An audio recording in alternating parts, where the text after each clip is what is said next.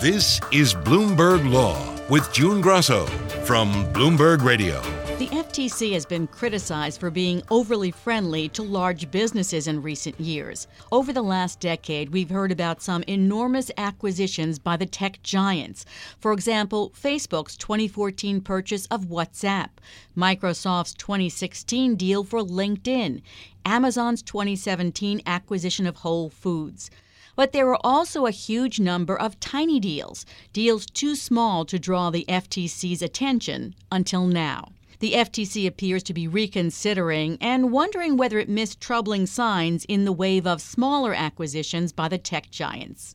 Joining me is Jennifer Rie, Bloomberg Intelligence Senior Litigation Analyst. Jen, would you say the FTC has taken a permissive approach to the tech industry at this point? June, while I believe that there are probably antitrust thinkers out there that actually do believe the FTC has been too lax for many years on the tech industry, I don't really know that we can say that. I mean, in fact, they have investigated tech company deals. You know, they have looked closely at these deals and considered whether or not these deals should close, and in fact challenged a tech deal in the past that was an already consummated deal and won in that case. So, you know, we're not paying as much attention to what they have done in the past. Instead, what we're thinking about is what we view as too much dominance at this point for tech companies. But we're not really looking at what the FTC has done in the past that has, in some cases, curbed tech dominance. So now the FTC is asking for new information from Google, Apple, Amazon, Facebook, and Microsoft. What kind of information? What are they looking for? This investigation is under the FTC Act Section 6B, and what it is, it allows the FTC to go in and seek a broad range of documents, data, and information from these companies, even if they don't really have an ultimate enforcement goal. So in other words, even if they don't necessarily suspect that there has been anti-competitive activity, they can go in and kind of conduct this fishing expedition. Now, what they're looking for here is information on past deals that these companies have done that fell underneath the filing thresholds of the Hart-Scott-Rodino Act. So in other words, they weren't filed with the government because the companies didn't have to file with the government, and they were free to just go ahead and close right away without giving the government, FTC, or DOJ time to review the deal. So the FTC wants to know about 10 years worth of these sorts of deals by the companies that you named, and they're trying to understand whether or not they need to change the HSR rules or do something that might capture small deals that might have been anti-competitive. And in fact, if they believe they find evidence of wrongdoing, which they could because this will be a very broad sweeping investigation, they can then go back and start an enforcement action targeting specific deals that could be 2, 3, 4, 5 years old. Explain some of the different reasons why tech companies might buy startups, what they're looking for. There are any number of reasons, and obviously what the FTC is wondering is, are those reasons anti-competitive? In other words, is there really no reason to buy this startup company other than to eliminate threatening competition in a certain segment? So, you know, this is something the FTC will be looking for. Now, the other thing they may be thinking about is whether or not some of these acquisitions were done just in order to gain the data that the startup company is able to collect. I think sometimes when you think about the Google Waze acquisition that the news has targeted as something the FTC may be looking at, the question may be, was this because of the user data that Waze was able to collect from this platform, which was a user-generated platform? The other reason sometimes startups are acquired, especially by tech, is to gain intellectual property that that startup might have, or even the talent, the employees that the company may have. Senator Elizabeth Warren, of course a Democrat running for president, has described a kill zone. What is she talking about? No, I believe what she's talking about is also what's called killer acquisitions, that the idea is sort of just to catch, buy, and kill off the company. This is one of those acquisitions that would be for no other reason but to eliminate competition. It is not what the Facebook Instagram or the Facebook WhatsApp acquisitions were, because, of course, Facebook put assets and capital into those acquisitions and continued those businesses. So those were not sort of a catch and kill type acquisition, but it doesn't necessarily mean that they automatically become pro-competitive and not anti-competitive. But what Elizabeth Warren is talking about are these startups that could potentially rise up. They are nascent competitors, could rise up and threaten businesses that Google, Amazon, Facebook, et cetera, are already in. And the purpose for the deal is just to buy them, kill off the competition. The FTC chairman described the new review of these smaller mergers as a policy project, not a law enforcement action. What's the difference? You know, the difference really is that when an enforcement-type investigation is opened, it usually is because of complaints that have come in or something that the FTC has seen that suggests it's possible wrongdoing has occurred or is occurring. This doesn't have any necessary suspicion of wrongdoing. This is just a fact-finding mission. So it sits on the policy side rather than on the enforcement side. It could lead to enforcement actions because, of course, they're going to be gathering documents. And if those documents that they review suggest that wrongdoing has occurred, this could then lead to an investigation, which is under the enforcement arm. I've been talking with Jennifer Rie, Bloomberg Intelligence Senior Litigation Analyst, about the FTC going back to review acquisitions by tech companies that they once thought were too small to bother with. So this review could lead to enforcement actions, but aren't these small companies by now already integrated into the tech giants? Could the FTC unwind them at this point? This would be fact-based. It would be deal by deal. In some cases, yes, assets are gone. They're completely merged. Really, you can't unscramble the eggs in certain cases. But in other cases, the acquired entity may be operating as a separate subsidiary. It might be a situation where it's easier to carve off those assets. And in addition, one of the things the FTC has done in the past, and DOJ, is required the company to go into the company and create a separate division where they've actually integrated assets, to go in and separate out those assets, create a separate division, incentivize the employees to go with the division, and then sell off that division. I can't imagine what the industry's reaction has been to this, because it sounds like it's going to require a lot from them initially and perhaps lead to more problems down the road. That is absolutely right. You know, the legal departments of these big tech companies, the five you mentioned earlier, have to be so busy right now because this is just one of many investigations that is ongoing right now. You know, you have Congress looking into these companies.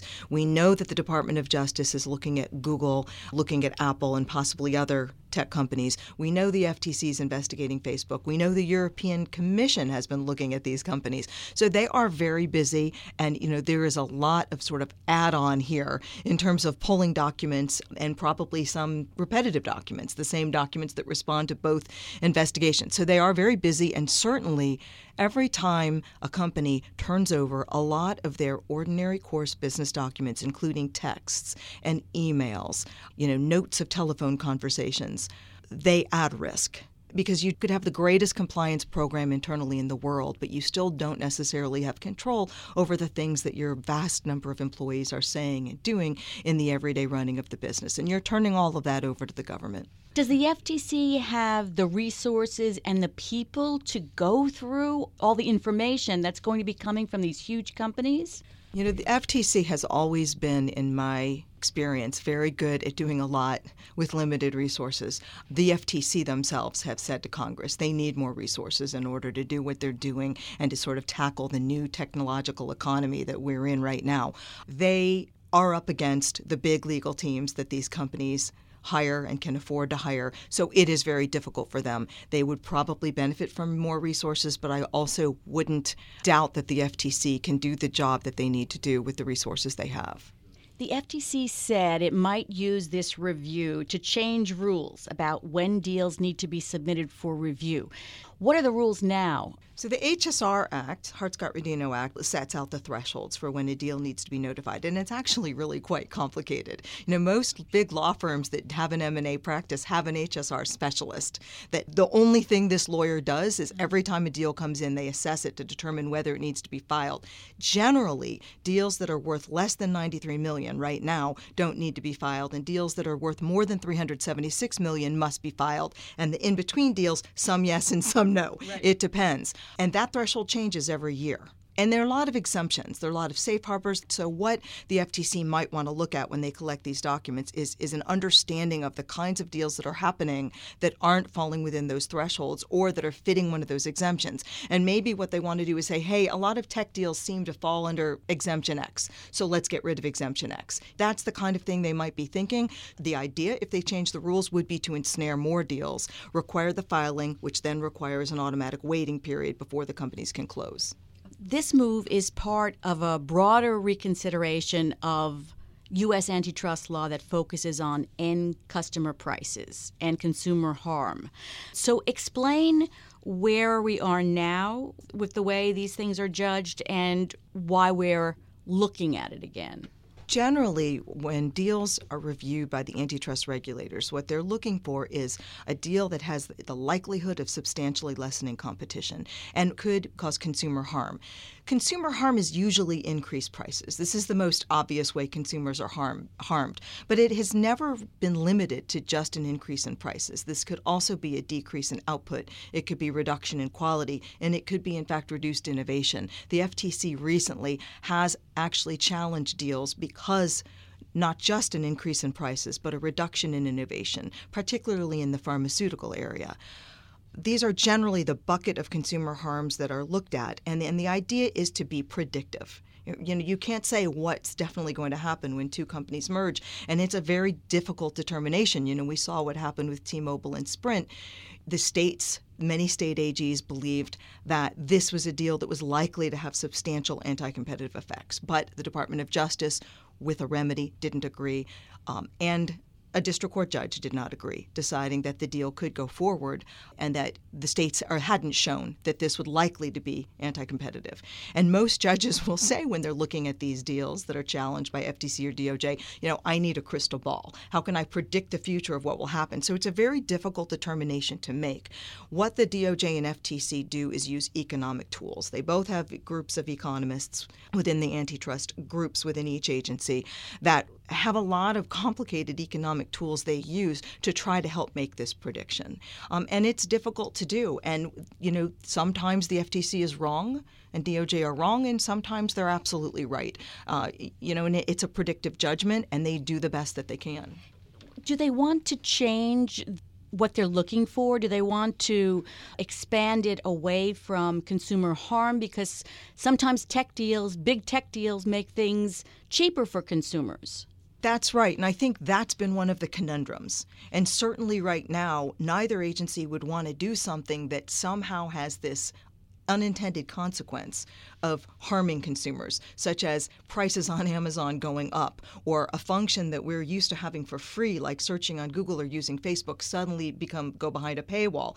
They do not want an unintended consequence like that. I think what the agencies are thinking about right now is not necessarily looking at some other standard outside of consumer harm, but understanding whether there are ways that consumers are harmed that they haven't really thought about in the past, such as via the collection of data.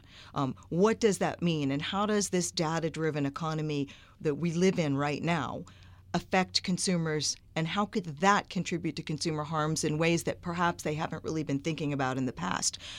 Does, in fact, privacy protection constitute part of that consumer harm? If a company that offers greater privacy protections is acquired by a company that offers lowered privacy protections, could that be a consumer harm? Because now the consumers that are more concerned about their privacy protection lose the option of the search engine, let's say, or the social media platform that did provide greater privacy protections. This is something I think some people have pointed to with Instagram, that when Instagram was independent, it offered perhaps greater privacy protections than Facebook did, and once acquired, users lost that option. So I think that this is more about thinking about new ways that consumers may be harmed by tech companies that operate differently than most of the companies did that the agencies were looking at 50 years ago. Now, I'm saying that I think this is what the agencies are thinking about. There are certainly advocates out there for looking at things like how deals affect employment, how deals affect wages, which would be going beyond the kinds of consumer harms that the agencies think about now. There's been criticism of the FTC on a number of grounds, one being that the number of criminal antitrust cases filed in 2018 were at the lowest levels in almost 30 years. And you had one senator, Missouri Senator Josh Hawley, saying the FTC should just be part of the Justice Department, rolled into the Justice Department. So what's your take on whether the FTC has not really done the kinds of things that they should have in the past? On the criminal side of it, the FTC doesn't have jurisdiction to pursue companies under the antitrust laws, under the criminal side of the antitrust laws.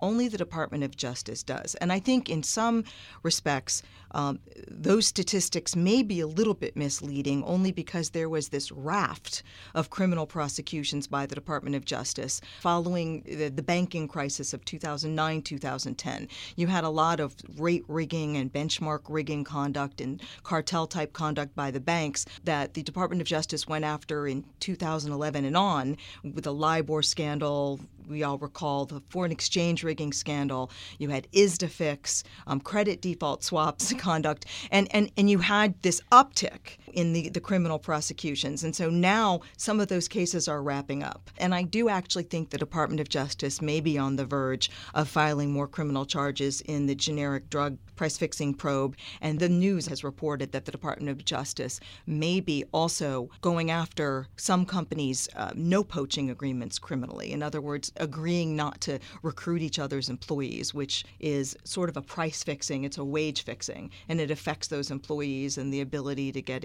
raises and increased salaries. So we may be seeing more coming out of the Department of Justice on criminal matters. With respect to the FTC, I think it's really hard to go back and criticize the FTC for not doing enough. We have had a rapidly changing economy over the last 10 years, particularly in tech, and tech innovations move very, very quickly. The FTC, I believe we tend to overlook much of what the FTC does in terms of blocking deals. If you look at the statistics, they do not show that there's any decreased level of antitrust activity coming out of the FTC as compared to 10 years ago. They continue to do a lot of work, and I think they continue to do what they can do given the resources that they have. That's Jennifer Rie, Bloomberg Intelligence Senior Litigation Analyst. And that's it for this edition of Bloomberg Law. I'm June Grasso. Thanks so much for listening. And remember to tune into the Bloomberg Law Show tomorrow night at 10 p.m. Eastern, right here on Bloomberg Radio.